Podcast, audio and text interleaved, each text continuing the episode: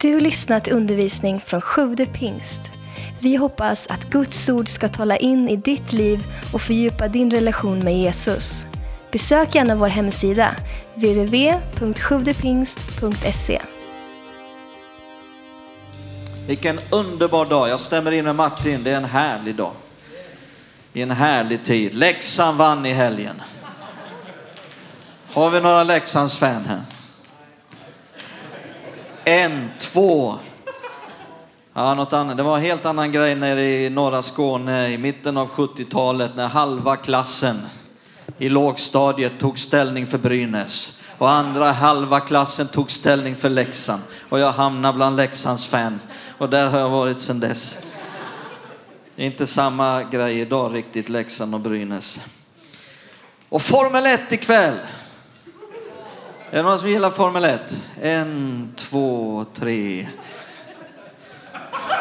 fyra. Det är härligt. Men framför allt är det underbart att få vara här idag och fira gudstjänst tillsammans med er. Innan vi läser texten för predikan idag så låt oss bara be tillsammans. Fader, vi tackar dig för ditt ord. Det är rättesnöret för våra liv. Det är det vi underordnar oss. Dina ord är det som vi böjer oss inför, öppnar våra hjärtan för. Tala in i våra liv. Låt ljuset lysa. Ja, låt ditt ord få hela, upprätta, frälsa, befria. Låt ditt ord få skapa ljus genom den helige andes förmåga här idag. Ge oss en uppenbarelsens ande till kunskap, till en rätt kunskap om dig. Vi tackar dig i Jesu namn. Amen. Då vill jag läsa från Johannes 1 och den 37 versen.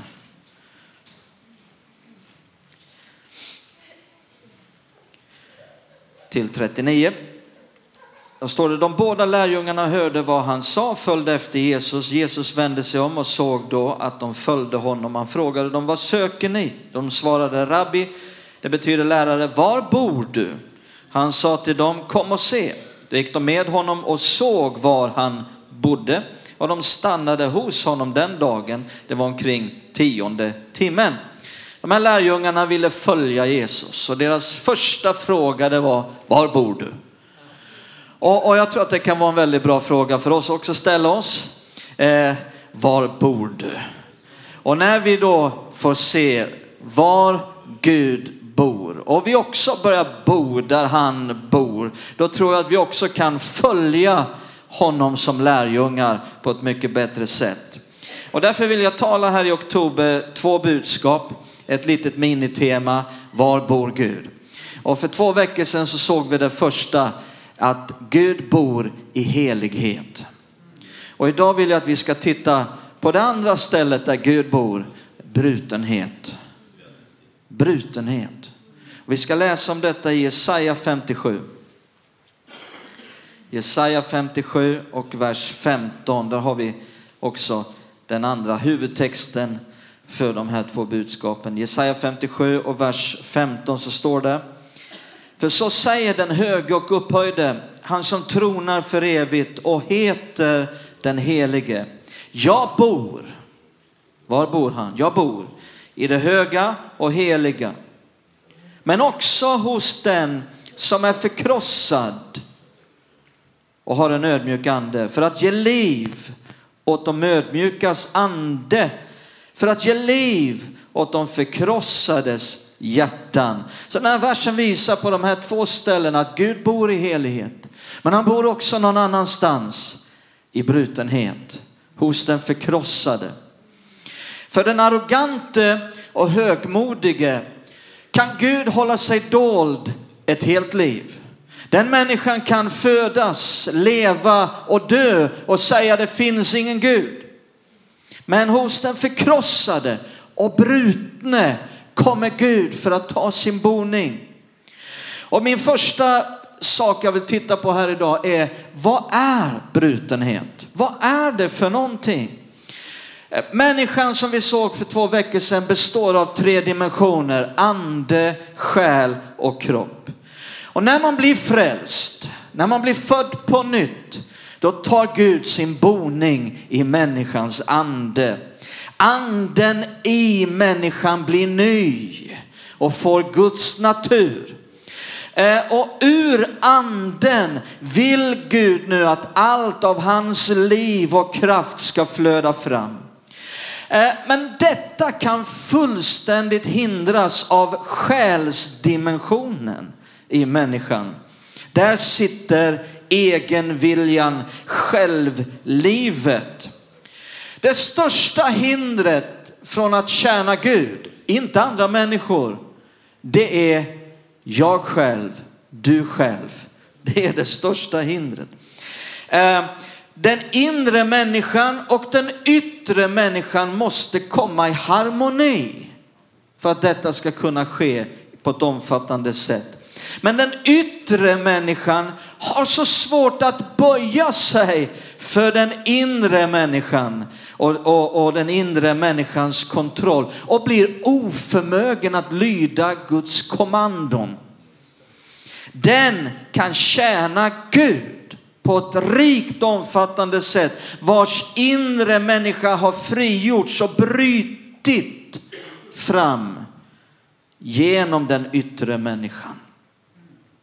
Vi ska se en bild här i Markus 14. Markus 14. Så ska vi se en väldigt stark målande bild på detta. Markus 14.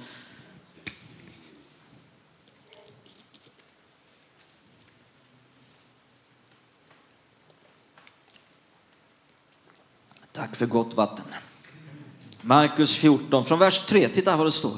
När Jesus var i Betania och låg till bords i Simon den spetälskes hus kom det en kvinna som hade en alabasterflaska med dyrbar äkta nardusolja. Hon bröt upp, kan alla säga bröt upp? Hon bröt upp flaskan och hällde ut oljan över hans huvud. Några blev upprörda och sa till varandra, varför detta slöseri med oljan? Den kunde man ha sålt för mer än 300 denarer och gett till de fattiga och de grälade på henne. Men Jesus sa, låt henne vara. Varför besvärar ni henne? Hon har gjort en god gärning mot mig. De fattiga har ni alltid hos er och ni kan göra gott mot dem när ni vill, men mig har ni inte alltid. Hon har gjort vad hon kunde. Hon har i förväg smort min kropp för begravningen. Jag säger sanningen överallt i hela världen där evangeliet förkunnas ska man också berätta vad hon gjorde och komma ihåg henne. Här finner vi en väldigt starkt målande bild vad brutenhet handlar om. Flaskan var tvungen att brytas upp för att eh, innehållet skulle kunna komma fram. Nardusoljan var extremt dyrbar. Den var värd en, en hel årslön. Eh, värdet utav nardusoljan överträffade vida värdet av själva flaskan. Och på samma sätt är det med Guds natur i din ande. Den är oerhört dyrbar och den överträffar på ett oändligt sätt din egen förmåga, din egen själsförmåga. Så problemet blir om vi beundrar flaskan. Att vi liksom värderar värdet av den yttre människan. Den egna intelligensen eller kvickheten att agera eller, eller värdera någons förmåga att uttrycka känslor eller värdera någons egen starka vilja. Vad mer kan vi säga om den här bilden? Jo, nardusoljan, den trängde in i skinnet och den penetrerade alla utrymmen. Doften från nardusoljan penetrerade alla utrymmen. Och på samma sätt så orsakar brutenhet en oförklarlig känsla av Gud som penetrerar, som eh, når in under huden på andra människor. Har ni mött det någon gång? Det är ett stort värde i det. En människa som lever, i, i, man ser också i den här texten att, att de blev förbryllade. Och jag tror att en människa som eh, lever i brutenhet kommer att förbrylla omgivningen. Världen värderar inte brutenhet. Men en brutenhet kommer att förbrylla omgivningen. Farisén som hade bjudit in Jesus, han sa att eh, om han var profet då skulle han veta att det här är en synderska. Precis. Det var en syndare i total brutenhet vid Jesu fötter. Och de visade själva på sin totala avsaknad av brutenhet. Vad är brutenhet? Vad är det inte? Ja, den som inte är bruten kan ofta vara lättirriterad, lättstött, stolt och högmodig, kritisk, avundsjuk, snart till vrede, självcentrerad, ofta med massor av självtillräcklighet. Att vara bruten handlar inte om att hela tiden gå runt med ett långt ansikte. Det är inte det det handlar om. Vad är brutenhet? Ja, den brutne har fått sin själviska vilja slagen i spillror. Har klätts av egen viljan och självtilliten. Är tålmodig, förstående, ödmjuk, förlåtande glad när andra lyckas. Fördragsam, självuppoffrande, tjänar andra. Det är kännetecken och framförallt gudscentrerad, inte självcentrerad. Men vet du vad? Vi föds inte brutna. Har du lagt märke till det? Jag har fått jag och Vicky, vi har fått fem barn. Och ett sjätte härligt bonusbarn. Och vi har lagt märke till att, att små barn föds inte brutna. Tvärtom föds med en stort mått av själviskhet. Jag är i centrum. All världen får stanna upp för mig. Jag först, jag är hungrig, jag har ont, jag har bajsat på mig. Jag först, ta hand om mig. Alltså, eh, själviskhet är inte något man måste träna barn till. Vi har, vår son, jag glömmer aldrig vår son Dennis. Han var två, tre år, han älskade dinosaurier. Men han kallade dem inte för dinosaurier, han kallade dem för minosaurier. För vi hade ju sagt dinosaurier, så då fattade jag mina. Var det mina? Jag, mig, mitt. Vi föds förvildade, förklarar Bibeln, av Adam och Evas syndafall. Och precis som en vild häst så måste detta tämjas och brytas och läggas under Guds kontroll. Brutenhet handlar inte heller bara om en episod eller en fas i livet. Brutenhet handlar så mycket mer om en väg genom livet. Nummer två här, vad orsakar brutenhet? Titta i psalm 51. Vad orsakar brutenhet? Kanske att vi börjar ana vad, vad det är, men vad, hur kommer man dit? Vad, vad orsakar brutenhet? Psalm 51, vers 19. Det offer Gud vill ha är en förkrossad ande. Ett förkrossat och bedrövat hjärta hjärta föraktar du inte Gud. Svåra omständigheter kan orsaka brutenhet. Men det behöver inte nödvändigtvis vara bara tragiska och fullständigt förödande situationer. Det kan också vara mindre vardagliga situationer. Det finns en felaktig undervisning att Gud sänder prövningar för att krossa människan. Men Gud sänder inte prövningar. Gud kan möjligtvis tillåta. Men han paketerar och inte sänder det inte för att krossa en människa. Du vet prövningar kan ibland drabba oss på grund av vår egen dumhet.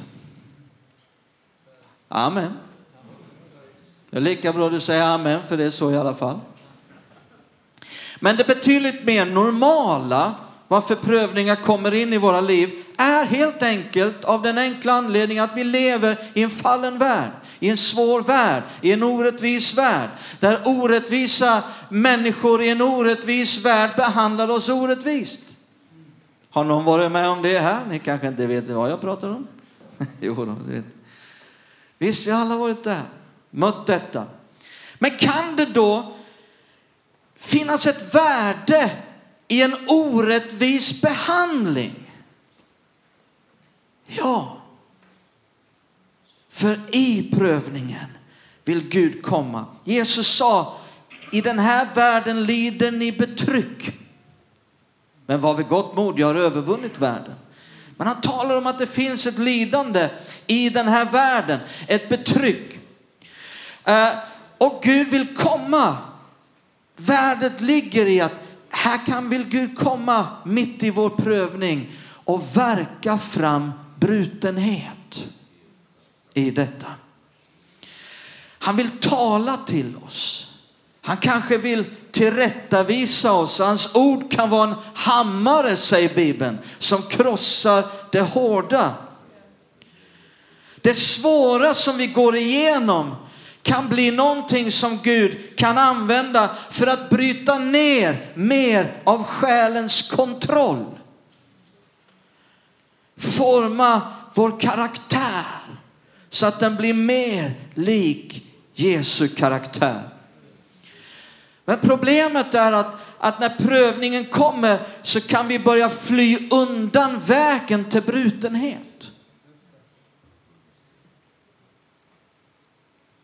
Och i självförsvar kämpa emot att bli brutna och att vår egen vilja bryts ner. Vår själ protesterar mot brutenhet. Inte anden i människan, men själsdimensionen protesterar mot brutenhet. Varför då? För att brutenhet är svårt. Brutenhet gör ont. Brutenhet är någonting svårt som kostar på. Och därför handlar brutenhet så mycket om ett beslut. Man kan bestämma att förbli obruten eller välja att bli bruten. Faktiskt. Det handlar så mycket mer, det handlar inte så mycket om, om en nedstämd känsla, en dyster nedstämd känsla. Det handlar så mycket om ett beslut att välja att bli bruten eller förbli obruten. Vet, bara för att du är skadad betyder inte att du är bruten. Det finns människor som går igenom svårigheter men utvecklar inte brutenhet utan utvecklar snarare bitterhet. Det är svårt. Och jag står inte här som något perfekt exempel i detta. Vi vet alla vägen genom livet var svårt, var tufft. Det är många gånger. Jag försöker måla en bild Brutenhet är så djupt förknippat, ser vi också i den här versen som vi läser här. Brutenhet är så djupt förknippat med omvändelse. Att i den svåra situationen, även om den är orättvis, så kan Gud mitt i det peka på någonting som vi behöver omvända oss ifrån. Och när vi gör det då blir det ett behagligt offer inför Gud. Låt oss se några exempel här på brutenhet. Psalm 34. och vers 19. Psalm 34 och vers 19. Titta vad det står. Herren är nära dem som har ett förkrossat hjärta. Här har vi det igen. Han tar sin boning där. Han kommer nära det. Herren är nära den som har ett förkrossat hjärta och frälser dem som har en bedrövad ande. Genom hela Bibeln så hittar vi en uppsjö av exempel på att brutenhet är ett absolut måste för att kunna bli använd av Gud på det sätt som han har tänkt. Det är så många exempel genom hela Bibeln. Mose, som vi talade om för två veckor sedan. När han stod på helig mark. När han var i de yngre dagarna utav sitt liv så försökte han i egen kraft, slog ihjäl en egypter och i egen kraft skulle han nu försöka genomföra befrielse av Israels folk men han behövde bli bruten. Och först när han var 80 år så var han färdig i detta och kunde kliva fram som den största ledaren i gamla testamentet. Jakob, ja det står förresten om Mose då. Det är en intressant vers där det står om Mose att han var den saktmodigaste och mildaste mannen på jorden. Den största ledaren i gamla testamentet hade brutit så mycket och då kom det fram saktmod och mildhet. Så det fanns ingen mer saktmodigare på jorden. Jakob i Bibeln hade en liknande resa innan han nådde fram till att bli bruten. David, kung David, när han blev konfronterad av profeten så responderade han i fullständig förkrosselse och brutenhet. Och det står i sån kontrast till kung Saul som också konfronterades av profeten Samuel. Då försvarade han sig själv. Han kämpade förtvivlat att Samuel inte skulle lämna honom utan rädda ansiktet på honom inför folket. Gideon, han kunde bli rikligt använd av Gud för han var så fullkomligt bruten som människa. Den förlorade sonen som Vicky predikade om här för ett tag sedan. I sin brutenhet fick han uppleva glädje och fest. Men den hemmavarande sonen, han var inte bruten. Han kände ingen glädje.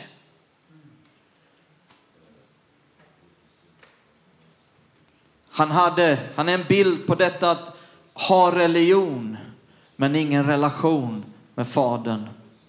Och på samma sätt så kan man, man kan komma till en gudstjänst. Man kan vara med i lovsången och sjunga med utan att det blir en tillbedjan i ande och sanning där man blir helt uppslukad av Guds härlighet. Brutenhet. Petrus, när han första gången mötte Jesus, då visar han på brutenhet. När båten svämmade över utav fisk. Då reagerade han inte mer.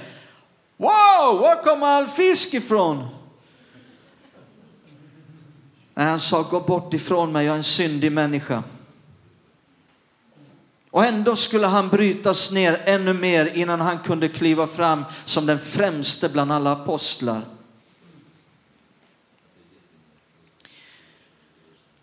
Vi ska se här till sist i psalm 147 hur brutenhet är den goda jorden. Psalm 147.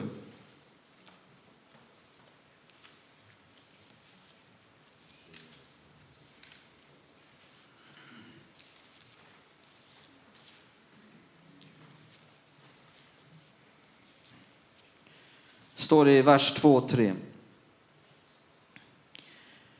Herren bygger upp Jerusalem, han samlar Israels förskingrade, Han helar dem som har förkrossade hjärtan och förbinder deras sår. Och vi läser också i Jesaja 61 och, och vers 1. Ser du, det kommer tillbaka så ofta i, i Guds ord. De här bitarna står i Jesaja 61 och vers 1.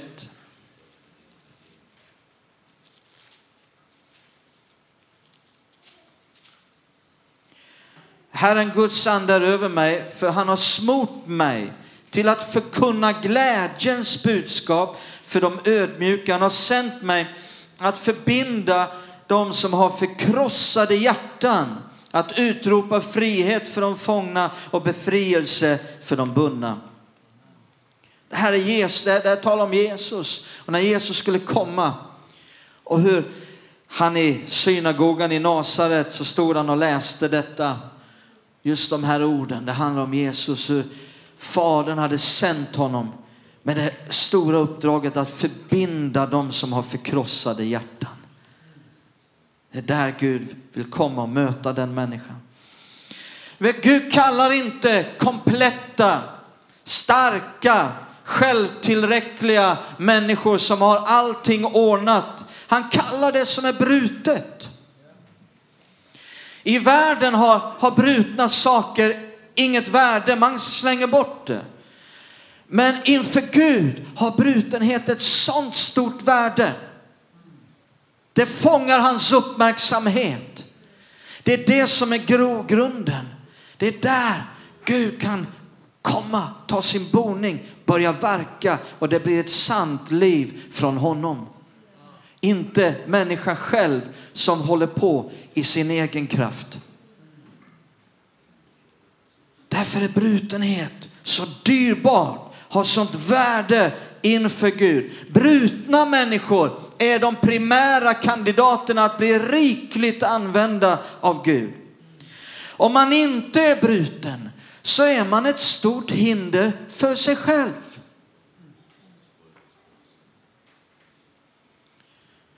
Och inte bara för sig själv, också för ett bra äktenskap eller enhet i Guds församling. Och på många olika ställen, på olika, många olika platser, i många olika sammanhang så blir man ett hinder. Framförallt för sig själv. Du vet enhet i Guds församling, det är inte något som skapas för att man kallar till enhet. Enhet skapas inte för att man har gemensamma program och visioner. Enhet skapas inte för att man har lyckats få samma text på var, var, av allas t-shirt. Enhet skapas mer än någonting annat av brutenhet. Inte bara i en församling, också i ett äktenskap och i alla relationer, på alla håll, på alla platser.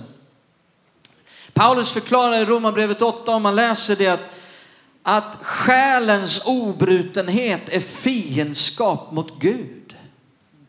Det är starka ord. Det är något fientligt, obrutenhet mot Gud. Den obrutne kommer att strida. Därför är det omöjligt att skapa enhet i äktenskap och också i församlingar utan brutenhet. Nivån på brutenhet kommer att avgöra nivån på enhet. Det är någonting att eftersträva. Det är någonting att välja att inte fly bort när möjligheten kommer. Hosea 10 och vers 12 så ska vi sluta där. Välkomna fram ur eh, David och ni andra kan vänta lite grann. Hosea 10 och 12 så ska vi avsluta där.